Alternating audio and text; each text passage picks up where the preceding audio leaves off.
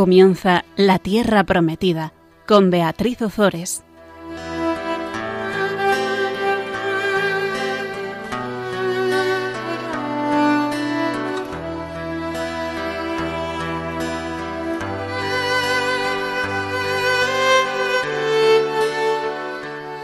Queridos amigos de Radio María, estamos aquí un miércoles más con todos vosotros escuchando la palabra de Dios. Buenas tardes, Fabián. Buenas tardes, Beatriz. Si te parece, comenzamos invocando al Espíritu Santo. Rey, celestial, consolador, Espíritu de la verdad, que estás presente en todas partes y lo llenas todo. Tesoro de todo bien y fuente de vida. Ven y haz de nosotros tu morada purifícanos de toda mancha, y salva nuestras almas, tú que eres bueno. Amén. Pues en el programa pasado vimos cómo la primera preocupación del rey Josías era reparar el templo de Jerusalén. Y para ello Josías enviaba al templo al escriba Safán eh, encargándole que le pidiera al sumo sacerdote Gilquías que pusiera todo el dinero depositado en el templo a disposición de las personas que iban a realizar los trabajos. El sumo sacerdote Gilquías acababa de encontrar en el templo el libro de la ley y cuando el rey Josías leyó en el libro, bueno, leyó o escuchó porque, porque el libro se lo, se lo leyó el escriba Safán, escuchó en el libro los capítulos sobre las sanciones divinas, ordenó que la divina palabra fuera leída a todo el pueblo y comenzó una reforma religiosa.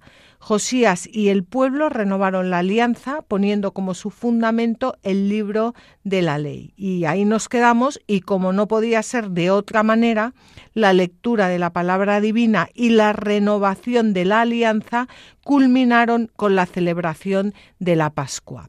Y digo porque que no podía ser de otra manera porque hoy en día, Fabián, tenemos eh, muchas conversiones entre paréntesis eh, lectura de la palabra, mm, supuesta renovación, pero yo creo que si eso no culmina con la Pascua, no, no hemos, no, no, hay algo que, que falla. Ahí. ¿Cuál es la Pascua?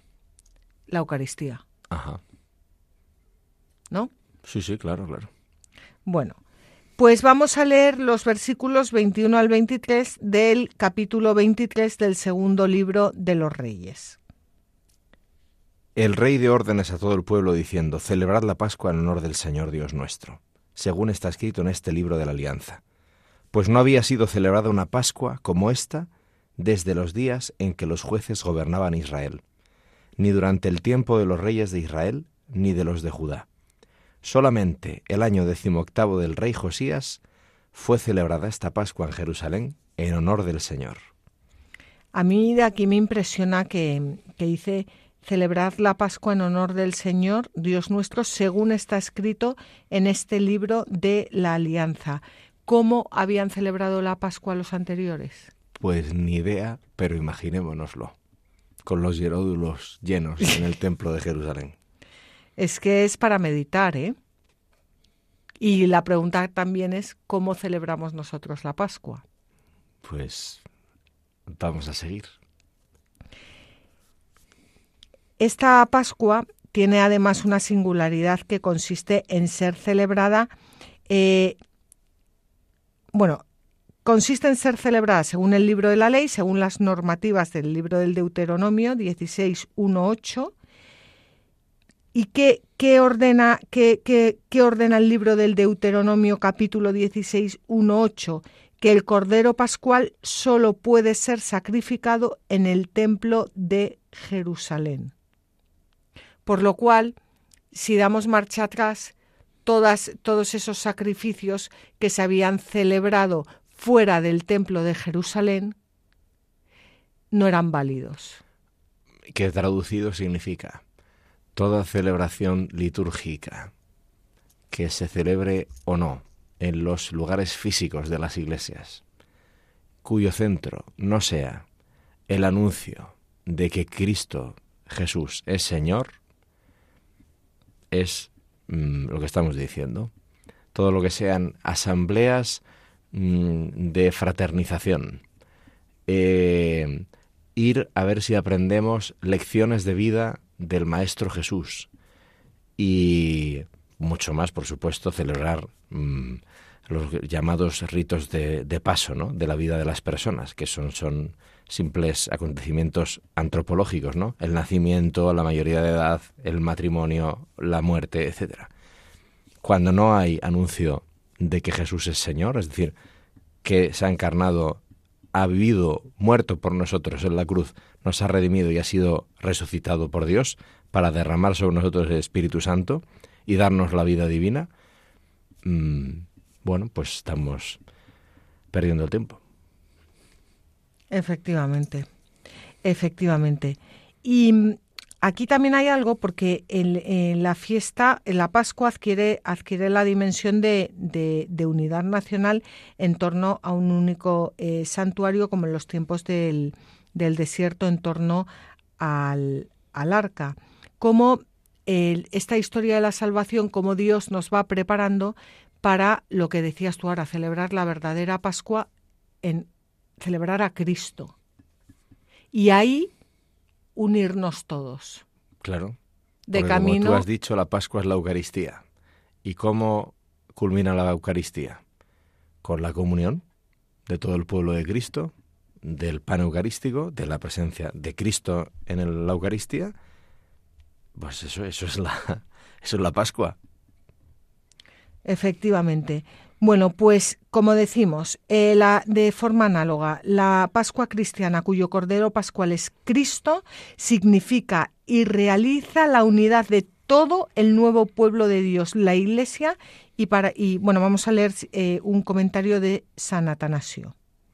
Esta fiesta nos sostiene en medio de las miserias de este mundo. Y ahora es cuando Dios nos comunica la alegría de la salvación, que irradia de esta fiesta ya que en todas partes nos reúne espiritualmente a todos en una sola asamblea, haciendo que podamos orar y dar gracias todos juntos, como es de ley en esta fiesta. Este es el prodigio de su bondad, que Él reúne para celebrarla a los que están lejos y junta en una misma fe a los que se encuentran corporalmente separados. Esto es una de las experiencias más impresionantes que yo he tenido en la vida y es estar en países donde no se habla eh, el español y donde nada culturalmente se acerca a lo que estoy habituado, ¿no? Por, por nacimiento y por educación y por... Y sin embargo estar celebrando la única Eucaristía que existe y que ha existido jamás y que se está celebrando en plenitud en el cielo. Esto es muy impresionante, es un regalo muy grande de Dios y esto nos habla de la grandeza de la fe católica. Es una experiencia que es de la que está hablando San, Atanasio aquí, ¿no?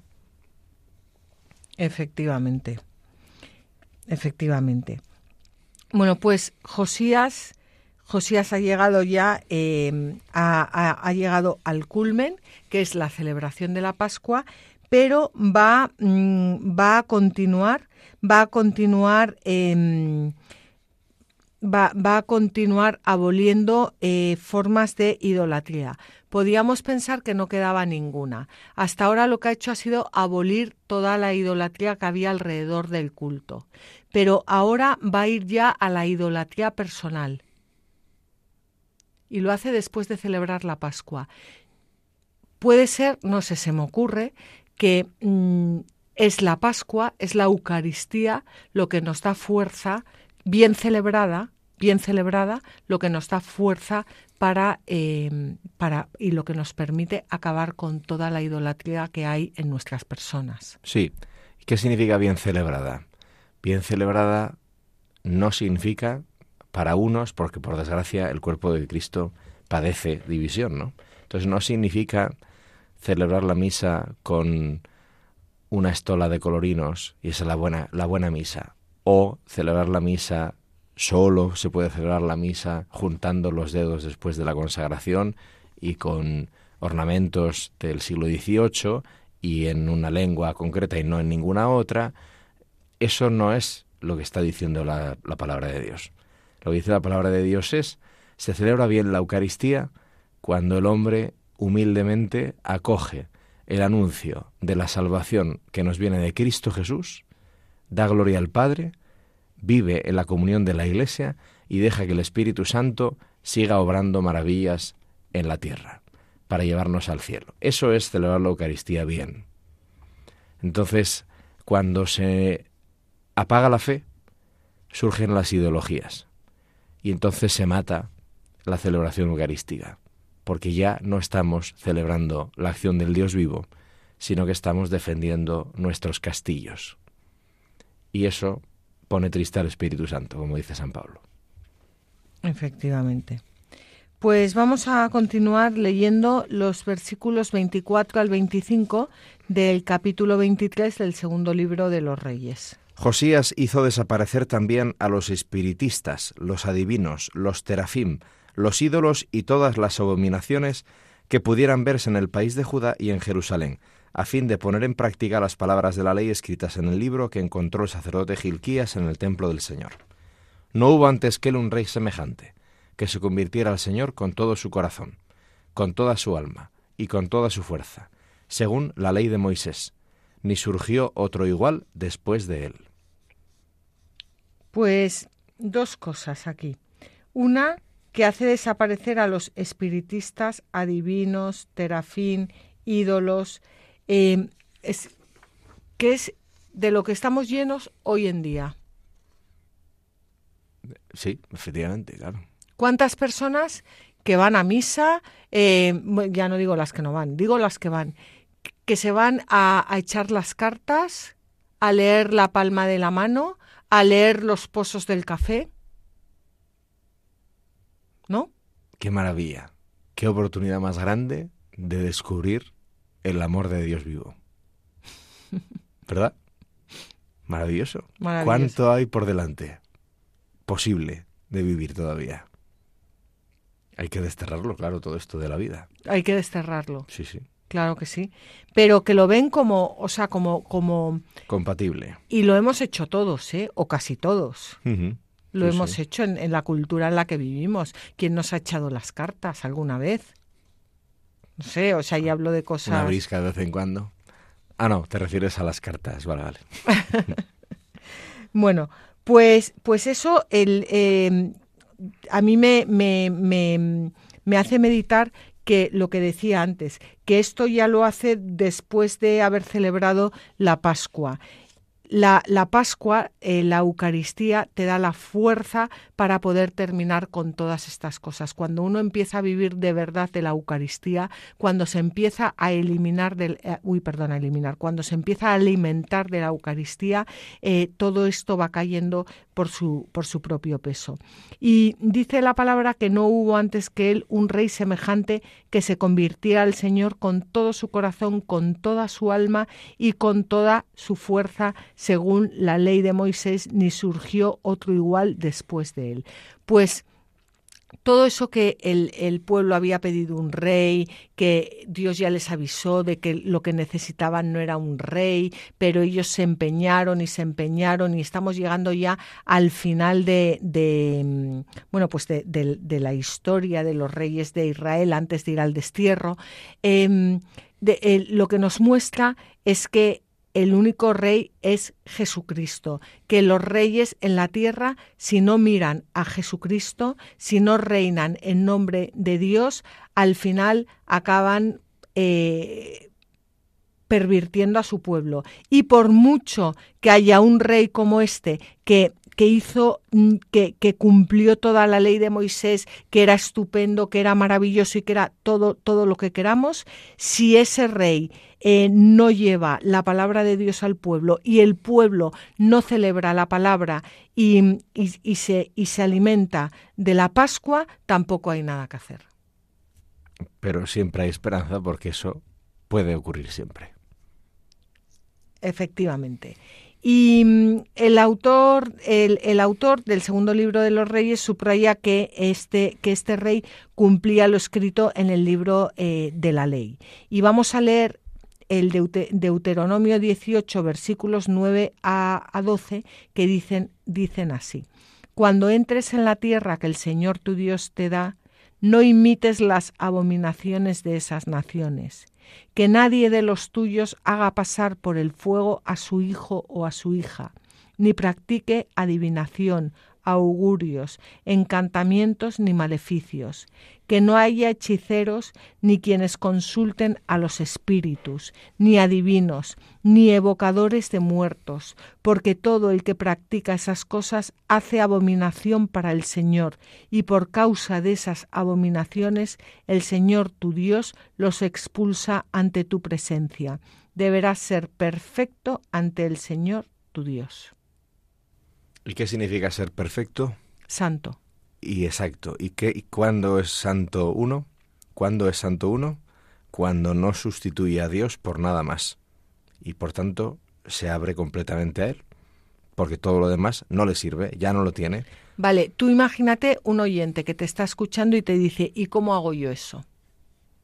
Aterriza. Pues eh, solo hay un camino. La oración sincera. ¿Y cómo se hace oración sincera? Siendo humilde. ¿Y cómo se hace uno humilde?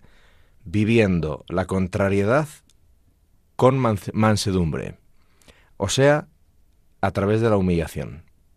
Es un camino desagradable, pero es el único real. Y no hace falta buscarlo mucho, porque la vida ya se encarga de mandarte oportunidades para ello. O sea, eso no, no está lejos del alcance de nadie. Bueno, yo tampoco sería tan una persona que trabaja mucho, que está dispersa o que está, o sea, ¿qué, ¿cómo hace la oración sincera? Necesita la experiencia de la humillación, por eso probablemente estos son los caminos de la conversión, ¿no? Cuando vemos la vida de alguien y su conversión, muchas veces se produce, bueno, siempre se produce por un acto de humildad, que en la mayoría de los casos es la aceptación de una humillación por ejemplo, se me declara una enfermedad muy dura y ya no me rompe la vida, me parte la biografía en dos. Antes yo era y ahora estoy enfermo. Tengo que cambiar el chip. Segundo, segunda posibilidad, o una traición de una persona que yo pensaba que me quería mucho, o, en fin, miles de historias. O dos, todas desagradables. O dos, un acto de humildad venido del agradecimiento. Eso es más difícil, es menos común pero también existe. Hay gente que se convierte ante el reconocimiento de la grandeza, de la maravilla, de la creación de Dios y por tanto de Dios, ¿no? Eso existe también. O por una gracia especial de, eh, pues esto, por ejemplo, Andrés Girard y otros tantos, ¿no? Que en un momento tumbativo Cristo se les hace presente y ellos son humildes como para poder acogerle. Bueno, pues esto de cualquiera de las tres maneras nos llega a todos. O sea, no existe una persona sobre la faz de la tierra ni de la historia a la que Dios no le haya dado la posibilidad de ser humilde y reconocerle en alguna de las tres versiones. O sea que no puede estar lejos de nadie esa posibilidad porque Dios quiere que todos los hombres se salven y lleguen al conocimiento de la verdad. En la medida de la biografía de cada uno, claro. Bueno, yo, además de todo esto que estás diciendo, también aconsejo en esa oración de, mm, eh, en, esa oración del corazón acercarse mucho, o sea, por su, a la Eucaristía ya es que lo doy por hecho, pero dentro de la Eucaristía, como no solo uno se alimenta del cuerpo, sino también de la palabra, eh, eh, acercarse con mucho, con mucha humildad y con mucho cariño a la palabra que, que, va, va transformando nuestras vidas. Claro, pero es que la clave es siempre lo mismo, la humildad. La humildad. Y la mayoría de nosotros no somos, bueno, o sea, en principio ninguno, es humilde. Entonces, a veces necesitamos, es una suerte tener un castañazo bien gordo en la vida. Porque te permite humillarte y empezar otra vez. El otro día me, pasó una cosa que a mí me ha, dado, me ha enseñado mucho. Em, me fui a dar una charla a una parroquia. Yo voy generalmente voy a dar charlas a parroquias de vez en, vamos bastante de vez en cuando, con bastante frecuencia. Y generalmente, no, no siempre, pero muchas veces llegas allí y, y, te bueno te dan las gracias por venir tal no sé qué como como si en el fondo mm, dan por hecho como que tú tienes, sí, o sea, te dan las gracias, pero con la boca, no con el corazón. El, el párroco muchas veces está por ahí ni te saluda, o sea, como que no va, bueno, pues estas que han llamado a esta a dar la charla y tal. Y el otro día fui a una parroquia y había personas mm, humildes, pero humildes de, de corazón y se acercaron y me y, y era tal el, el, agradecimiento que tenían pensando en que en que yo había mm, gastado mi tiempo eh, mi dinero bueno mi dinero pues la gasolina del coche el tal en, en ir a, a, a dedicarles una tarde y a mí me impactó y dije Dios mío enséñame a ser igual de humildes que estas personas. O sea, qué agradecimiento. Una persona humilde sabe ser agradecida. Y claro, una persona sabe perfectamente cuando te están dando las gracias por educación y cuando te las están dando desde lo más profundo del corazón. Me hicieron un, un regalo y era una la funda de una funda para poner en la Biblia. La habían cosido a mano. Que eso es pues podrían haberme comprado unos bombones, ¿no? Ahí se ve el, el no, no, sé, a mí me, me, impactó muchísimo y me sirvió a mí de lección para aprender a, a, a ser humilde. Es que es una actitud, la humildad es una actitud en la vida. Sí, es una virtud, exactamente. Es algo que nos construye como personas, sí. Mm. Bueno, pues pues aquí tenemos el, este, este cumplimiento de la ley de, del Señor viviendo según las palabras del Deuteronomio 6.5 que dice, amarás al Señor tu Dios con todo tu corazón, con toda tu alma y con todas tus fuerzas y que más tarde fueron recogidas en la oración de la Shema y que es lo que, lo que hace el eh, Josías el único que, el único rey que hace esto de verdad entre todos los reyes eh, de, de, de, Judá. Y vamos a leer los versículos 26, 27 del capítulo 23 del segundo libro de los reyes. Con todo el Señor no se volvió atrás del gran furor de su ira que se había encendido contra Judá, por todas las provocaciones con que le provocó Manasés. Y el Señor decretó sobre Judá la arrojaré de mi presencia como arrojé a Israel. Rechazaré a esta ciudad que había elegido, Jerusalén, y el templo del que había dicho, allí estará mi nombre. Bueno, pues ya se nos muere Josías, ya ha llegado, ha llegado al final de, de, de su vida y continuamos leyendo. El resto de los hechos de Josías y todo lo que hizo no están escritos en el libro de las crónicas de los reyes de Judá. En sus días el faraón Neco, rey de Egipto, subió en ayuda del rey de Asiria hasta el río Éufrates. El rey Josías fue a su encuentro y aquel le mató en Megido, en cuanto lo vio. Sus siervos lo subieron muerto al carro, lo llevaron de Megido a Jerusalén y lo enterraron en su sepulcro. El pueblo llano tomó a Joacaz, hijo de Josías, lo ungieron y lo proclamaron rey en lugar de su padre. El faraón Neco ayudar al rey de Asiria, que tras la destrucción de Nínive en el año 612 a.C., fue obligado a refugiarse al este del Éufrates. Con esa excusa, Neco lo que quiere hacer es imponer su poder en Palestina y en Siria. Y Josías lo que hacía era intentar prohibírselo y, lo que hace es que le, se enfrenta a él. Se enfrenta a él porque no quiere que eh, Judá pierda su independencia, pero el faraón Neco le, le mató. Eh, hay, un, hay un fragmento de una carta que San Ambrosio escribe en la muerte del emperador Valentiniano que compara la muerte de Josías con este emperador y es un fragmento es un fragmento muy bonito porque bueno pues pues a través de él podemos entender también la muerte de Josías. Que nadie piense que la rapidez de su muerte ha quitado algo a sus méritos. También fue arrebatado al cielo Enoc, para que la malicia no corrompiera su corazón.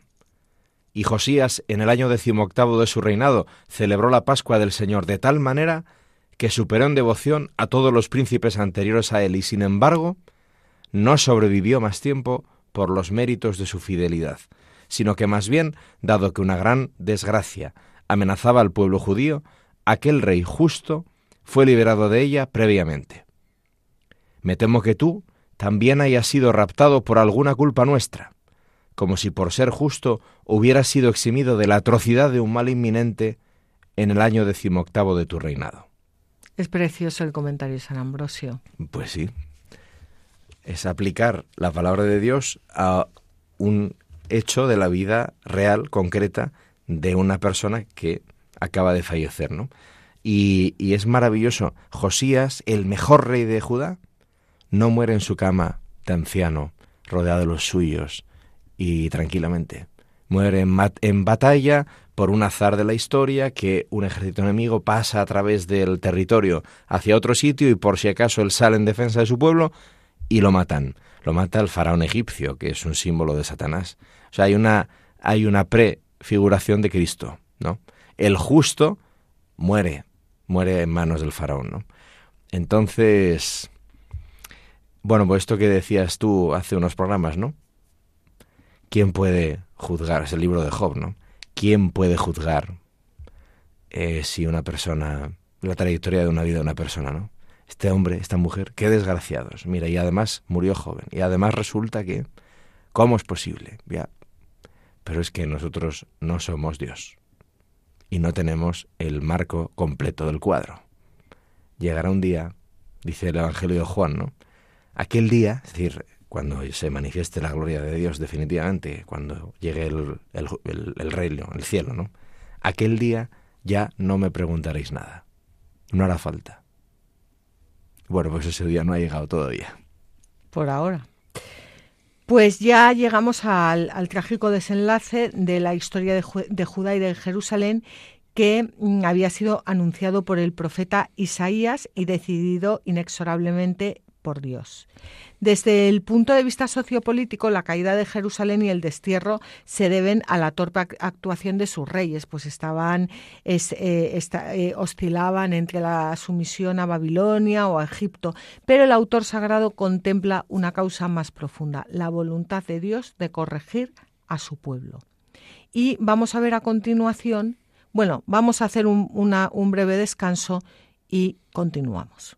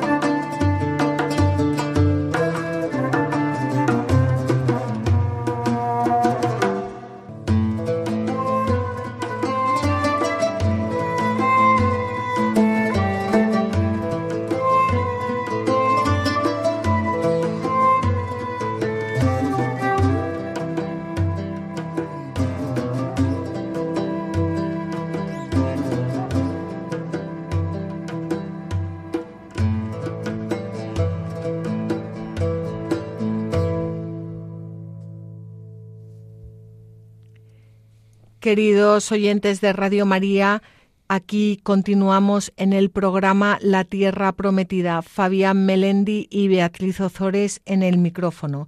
Estábamos hablando, bueno, acabamos de, de leer la muerte del rey Josías, el rey que fue más fiel a Dios a lo largo de toda la historia de todos los reyes de Israel.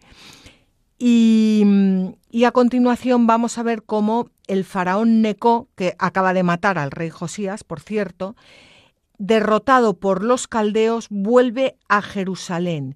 Y en Jerusalén se lleva cautivo al rey Joacaz para que no reinase en Jerusalén y nombra rey a su hermano Eliakim, hijo de Josías, a quien cambia el nombre por Joaquim, en señal de soberanía sobre él. Vamos a leer los versículos y luego los comentamos. Estamos en los versículos 31 al 35 del capítulo 23 del segundo libro de los Reyes. Joacaz tenía 23 años cuando comenzó a reinar y reinó tres meses en Jerusalén. Su madre se llamaba Jamutal, hija de Jeremías, y era de Libna. Hizo lo malo a los ojos del Señor en todo, tal como lo habían hecho sus padres. El faraón Neco lo hizo prisionero en Ribla, el país de Hamat, para que no reinase en Jerusalén, e impuso al país el pago de cien talentos de plata y uno de oro. El faraón Neco nombró rey a Eliakim, hijo de Josías, en lugar de su padre Josías, y le cambió el nombre por el de Joaquim a Joacaz lo apresó y lo llevó a Egipto donde murió. Joaquim entregó al faraón el oro y la plata imponiendo tributos al país para pagar la cantidad dispuesta por el faraón. Exigió al pueblo llano, a cada uno según su condición, el oro y la plata para entregarlos al faraón Neco. A la muerte de Josías, el pueblo, el, el pueblo mismo, elige rey a Joacaz. Joacaz no era el primogénito. Entonces, ¿por qué, ¿por qué el pueblo le elige rey? Le elige rey porque seguía la línea anti, antiegipcia de su padre. Pero el faraón Neco termina su campaña por el norte y ya vuelve a ocuparse de los asuntos de, de Judá y de Jerusalén. Y, y, es ahora Egipto el que domina esa, esa zona y Judá se tiene que someter a su voluntad pagándole tributo. Entonces, ¿qué hace el faraón Neco, el faraón Neco que, que, acabamos de ver que acaba de darle muerte a Josías. Pues el faraón Neco se lleva prisionero a Joacaz, al rey que ha elegido el pueblo para que no reine en Jerusalén con su política antiegipcia y nombra rey a Eliakim. ¿Qué hace con Eliakim? Le cambia el nombre por Joaquim. Y esto es importante, o sea, no es simplemente que le cambió el nombre y ya está. Es que al cambiar el nombre al rey de Judá, el faraón quiere aparecer como el que actúa en nombre del Dios de Israel. Él, es quien pone el nombre como hace el Dios de Israel. Porque este nuevo nombre, Joaquim, hace referencia a Yahvé, mientras que el antiguo eh, lleva el teóforo genérico él, Eliakim, él. Mm, no, no sé, a ver, explícalo tú mejor. Eh, no, no, está claro. O sea, Eliakim lleva el prefijo el, que significa divino. Hmm. Y Joaquim lleva el prefijo Yoy, que es Yahvé. Es concretamente, ¿qué Dios? Dios Yahvé. Solo hay un Dios, Yahvé. Él puede ser un nombre genérico.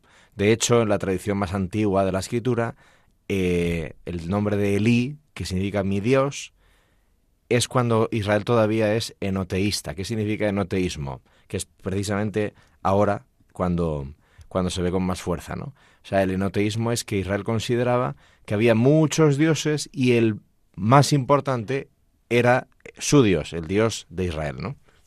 Cuando ahora van a Babilonia y sufren el destierro, entonces es cuando van a descubrir que solo existe un Dios, que es Yahvé, que es el único Dios.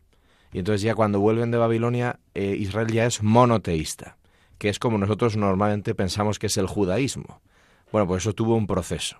Entonces, con estas dos visiones de lo divino, está jugando aquí el faraón egipcio, ¿no? Entonces, no le pone el genérico él, cualquier divinidad, sino pone el concreto Yoyakim, es decir, Yahvé, que es el Dios de Israel, pero ¿quién le pone el nombre? el faraón. Es decir, yo soy más fuerte que vuestro Dios. Porque yo, faraón, soy Dios también, ¿no? En Egipto. Yo pongo el nombre a vuestro rey porque yo soy más fuerte que vuestro Dios Yahvé. Perfecto.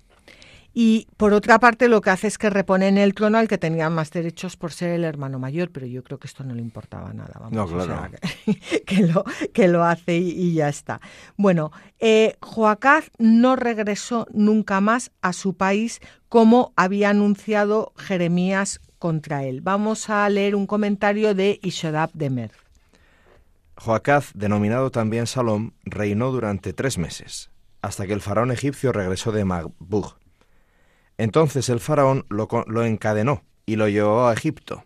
Joacaz salió y nunca volvió, tal como la profecía de Jeremías había predicho contra él. En su lugar, el faraón estableció a Eliakim, al que impuso el nombre de Yoyakim. Pues ya, tenemos ahora a Yoyakim. Es importante que sepamos que Yoyakim acaba en M M de Madrid, por ejemplo, porque el siguiente rey va a ser Yoyaquín, que acaba en N, N de Navarra. Ahora estamos con Yoyaquim.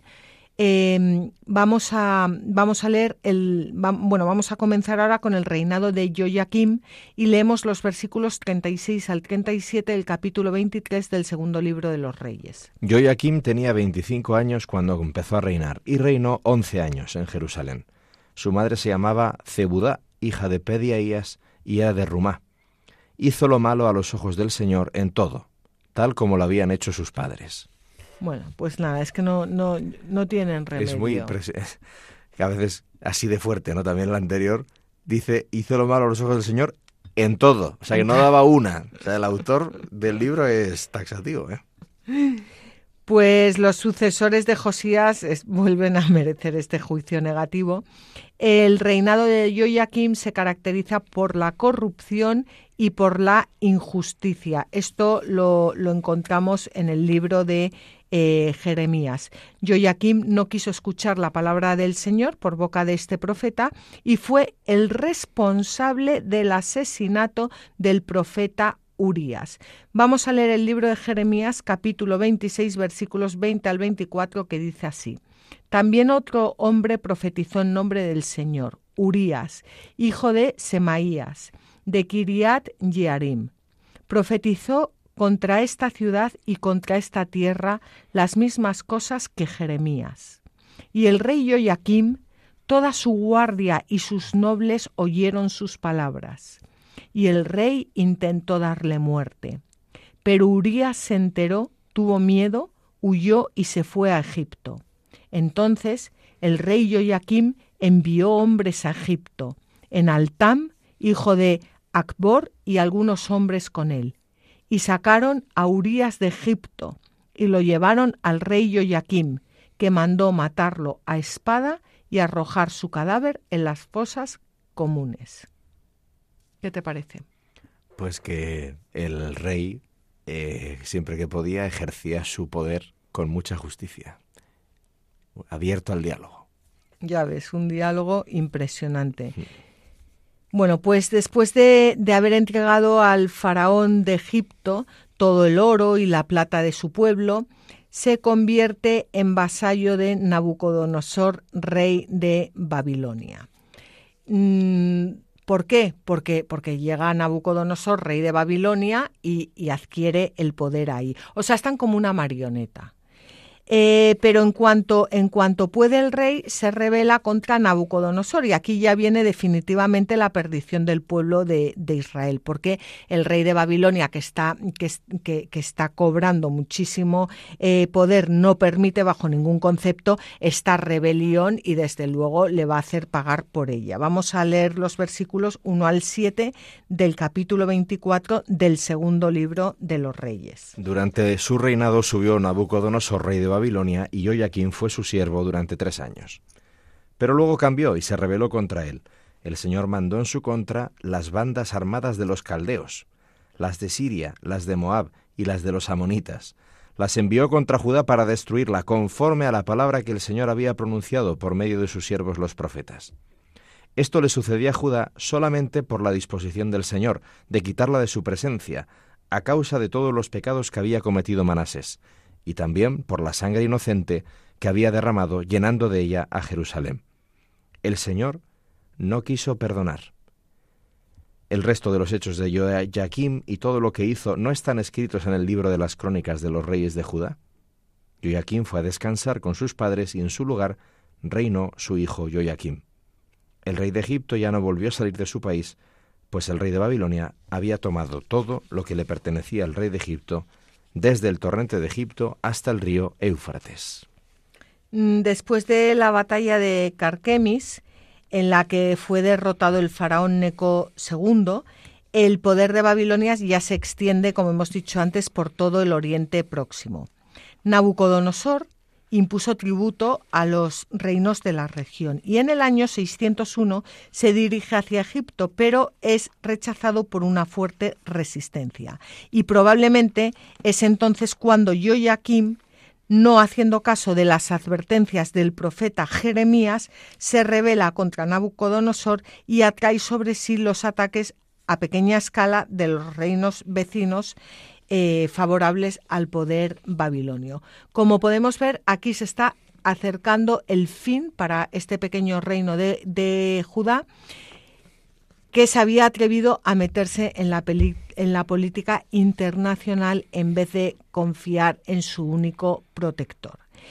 Eh, para el autor sagrado, y esto es importante tenerlo en cuenta y lo hemos dicho muchísimas veces, no son las circunstancias políticas las que van a decretar la ruina de Judá, sino la voluntad del Señor debido a los pecados del pueblo. Y hay una frase aquí que es muy fuerte en el versículo 4 bueno, dice, esto le sucedía a Judá solamente por la disposición del Señor de quitarla de su presencia a causa de todos los pecados que había cometido Manasés y también por la sangre inocente que había derramado llenando de ella Jerusalén. Y dice, el Señor no quiso perdonar. Claro, entonces aquí hay mucho que decir. Efectivamente el Señor no quiso perdonar en la línea de lo que estabas diciendo tú antes. El Señor no quiso perdonar porque sabía que el pueblo necesitaba toda esa purificación en el desierto para poder em, acogerle como su único Dios, como Yahvé, como, como, como, como el, único y verdadero Dios. Claro, entonces, em, dos cosas. Esto que estás diciendo tú ahora, o sea, hay que leer siempre en la perspectiva de que el autor sagrado está queriendo, tiene una teología, una mentalidad de que Dios es Dios y está por encima de todo y conoce lo que está pasando en la historia y por tanto su providencia actúa de formas que son a veces incomprensibles para nosotros, que no tenemos todo el marco. Segundo, y por eso le atribuye a Dios también esta frase tan terrible que, que dicha sola es herética. Entonces, la segunda cosa muy importante de recordar aquí es, como dice algún, algún, bueno, en fin, se dice, ¿no? Claro, si tú coges de la, de la Biblia la frase no existe Dios o no hay Dios, pues parece que la Biblia está afirmando que no existe Dios, ¿no? Sin embargo, la frase completa es no hay Dios, dice el necio. Bueno, pues entonces, la lectura de la Biblia nunca puede ser aislando los pasajes del mensaje completo. Eso se llama la, lectura adecuada de la Biblia, es la lectura canónica. ¿Y qué significa la lectura canónica de la Biblia? Significa la lectura en dentro del todo el marco de la Sagrada Escritura es como debe interpretarse cada parte de la Sagrada Escritura. Y no, no se puede nunca independizar, aislar una parte de la Biblia del conjunto. Y además, dentro de la Biblia hay un orden un orden de autoridad espiritual en la revelación. ¿Cuál es la parte más importante de la Biblia? Los Evangelios. ¿Por qué? Porque nos hablan directamente de la vida de Cristo. Y después el Nuevo Testamento. Y después el Antiguo Testamento. Y dentro del Antiguo Testamento. Y así sucesivamente, ¿no? Como que hay un cierto orden jerárquico en la importancia de la revelación, si se puede hablar así. Bueno, entonces, esto es muy importante y viene al caso, porque como la frase es tan contundente, conviene refrescar estas cuatro cositas para, para saber leer adecuadamente la escritura y que nos lleve a la verdad y que no sirva de herramienta de confusión. O sea, que Dios no quiso perdonar, eso es una salvajada. O sea, Dios por esencia es misericordia. Por tanto, Dios siempre está dispuesto a perdonar. Y eso significa en la vida de una persona concreta hoy que aunque a ti te parezca que Dios no se está acordando de ti, hay que ampliar el zoom de la cámara. O sea, Él está viendo la jugada en plenitud y tú no. Te está dando una oportunidad de conversión seguro. Y segundo, no existe, esto lo dice Jesucristo, ¿no? No existe, que es la autoridad máxima, lógicamente, en la revelación de Dios. No existe, porque es Dios, no existe ningún pecado que Dios no esté deseando perdonar. Lo único que Dios no puede perdonar es tu rechazo al perdón. Eso se llama el pecado contra el Espíritu Santo. Como dice el Papa eh, Francisco, no es Dios el que se cansa de perdonarnos, somos nosotros los que nos cansamos de pedir perdón a Dios, o los que creemos, porque el enemigo nos engaña y nos seduce con este falso pensamiento, que no tenemos perdón de Dios. Esa frase, por cierto, que está en el acervo castellano, esa frase es nefasta. no tiene perdón de Dios. Bueno, es una locura, es una salvajada. Un cristiano no puede decir esa frase. Efectivamente. Efectivamente. Pues ahora vamos a meternos ya en el reinado de Yoyaquín con N de Navarra y en la primera deportación en el año 597. Y vamos a leer los versículos 8 al 12 del capítulo 24 del segundo libro de los Reyes. Yoyaquín tenía 18 años cuando comenzó a reinar y reinó tres meses en Jerusalén.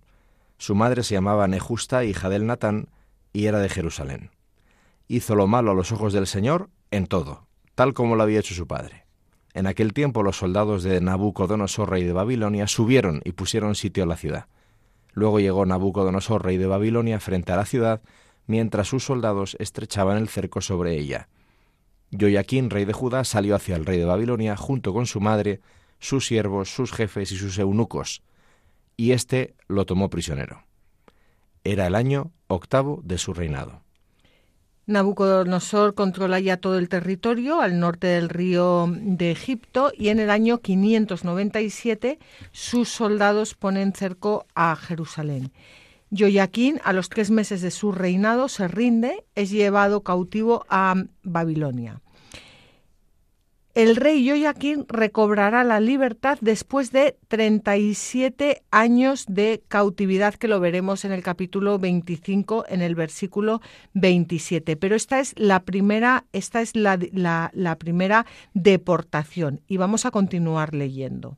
Se llevó de allí todos los tesoros del templo del Señor y los del palacio del rey. Hizo añicos todos los objetos de oro que había fabricado Salomón, rey de Israel, para el santuario del Señor. Sucedió tal como lo había dicho el Señor. Llevó cautiva a Jerusalén entera, a todos los jefes y a todos los guerreros valientes.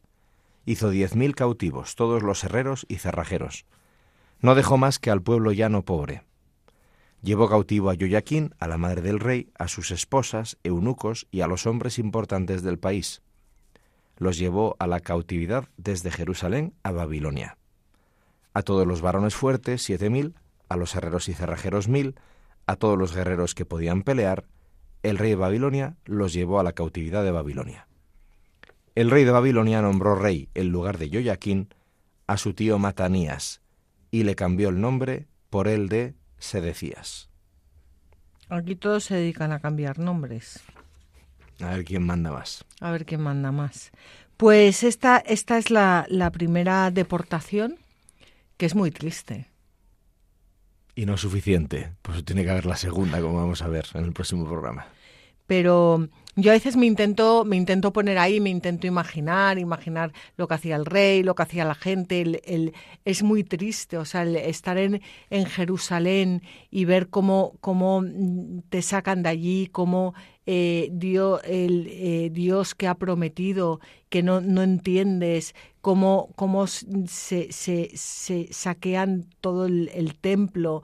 Em, Bueno, es, yo no sé, pienso pues en, en, tantos fracasos en la vida, cuando se rompe una familia, cómo te sacan de allí, cómo se destruye todo, cómo se rompe esa alianza también eh, eh, que se había dado, eh, cómo queda todo devastado. O sea, es, es, es una imagen, a mí me duele en el corazón. Sí, es el efecto del pecado. El efecto del pecado, efectivamente. Pues, pues nos vamos a quedar aquí, nos vamos a quedar aquí y, mm, y continuaremos, continuaremos con esta historia, porque como dices tú, no bastó con la primera deportación, sino que, que tuvo que haber una segunda, que veremos ya en el próximo programa, que será dentro de 15 días. Así que os damos las gracias a todos vosotros por habernos acompañado. Os recordamos que podéis encontrar estos programas en la página web latierraprometida.es o pidiéndolos en Radio María o en el podcast de Radio María www.radiomaria.es y para pedirlos llamando al teléfono 91 822 8010. Podéis escribirnos al mail latierraprometida@radiomaria.es y como siempre os animamos a que cojáis vuestras Biblias y no dejéis de leerlas, meditarlas y rezarlas porque los libros sagrados el Padre que está en los cielos sale amorosamente al encuentro de sus hijos para conversar con ellos.